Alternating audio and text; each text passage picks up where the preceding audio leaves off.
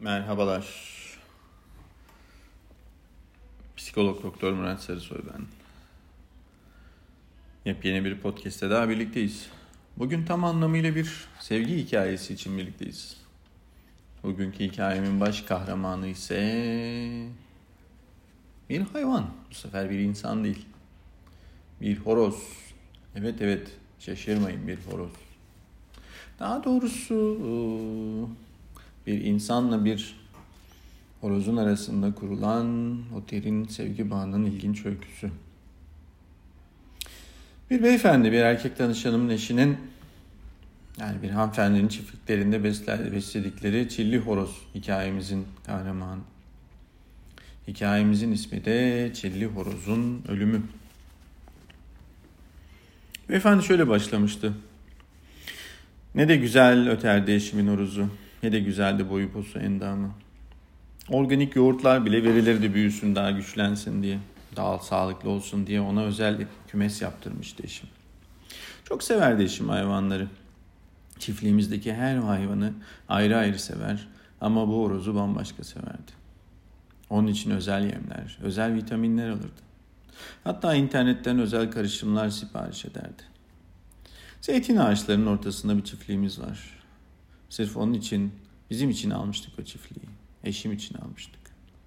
Bahçemiz, domates, biberimiz, türlü türlü sebze ve meyvelerimiz de biz ve bizim yanımızda çalışan aile ilgilenirdi. Çocukları da büyütmüştük. Artık adam olmuşlardı. Oğullarım ve küçük kızım yakında meslektaşımız olacaktı. Yıllar yılı gelen bir mücadelenin sonunda yoklukla, sıkıntılarla, parasız yatılı bir hayatın içinden gelerek kazanmıştık. Eşim ve ben.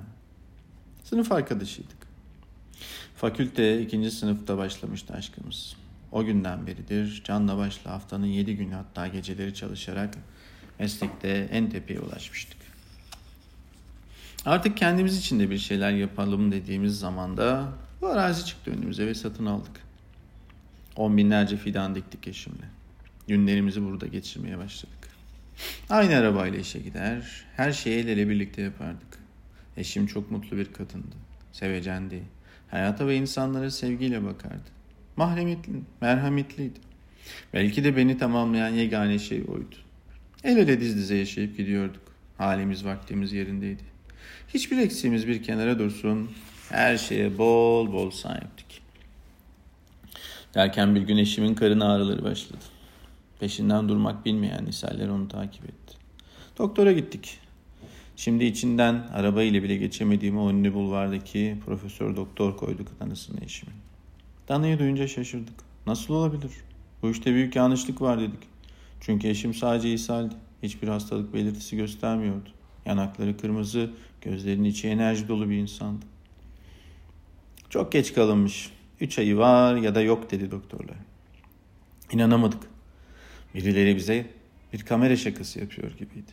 Böylesine enerjik, sağlıklı, mutlu, huzur veren bir insan nasıl bu hastalığa yakalanabilirdik? Yılmadık. Tedavi için gerekli her şeyi fazlasıyla yaptık. Gereği neyse yerine getirmek için çabaladık. Eşim toparlamaya başladı sonunda. Artık çiftliğe daha sık gidiyor, çilli horozunu daha bir seviyordu.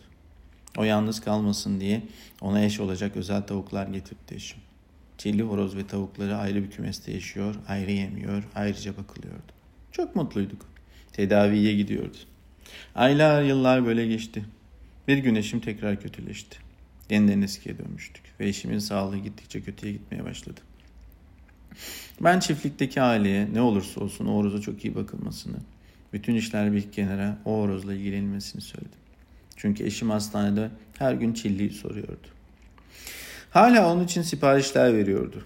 Onu düşünüyordu. Çilli horoz tedavide eşimin tek moral kaynağı olmuştu. Her gün videolarını izliyor, telefonla kümese bağlanıyordu. Birkaç hafta içinde eşim iyice kötüleşti. Yoğun bakım almak zorunda kaldık ve çok geçmeden eşimi bir gece yarısı kaybettik.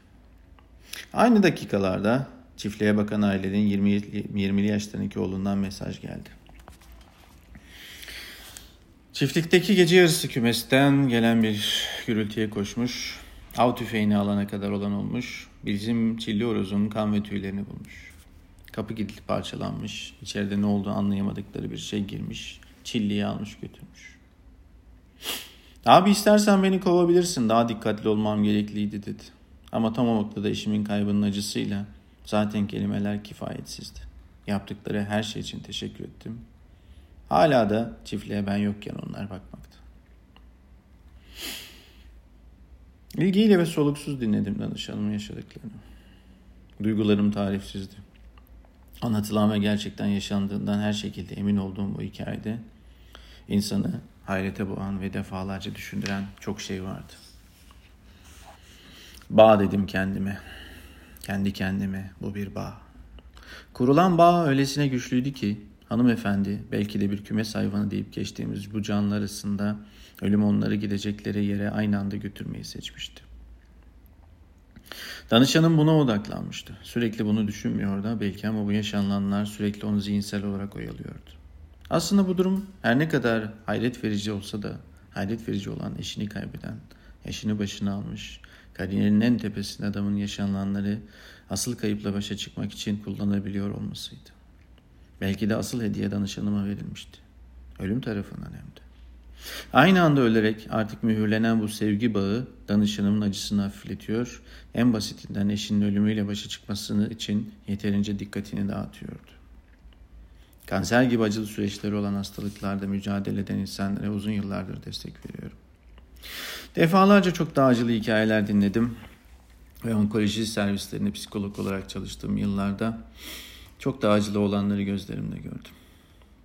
Belki de ilk defa böylesine derin ve farklı anlamlar olabilecek bir bağ ile karşı karşıya gelişimin şaşkınlığı ile onu sadece uzun uzun dinleyebildim. Terapilerimiz sürecek. Ama eminim, eminim ki danışanımla birlikte yaşama dair farkındalıklarımız oldukça artacak. Sonsuz sevgi ve saygılarımla kendinize çok iyi bakın. Hoşçakalın.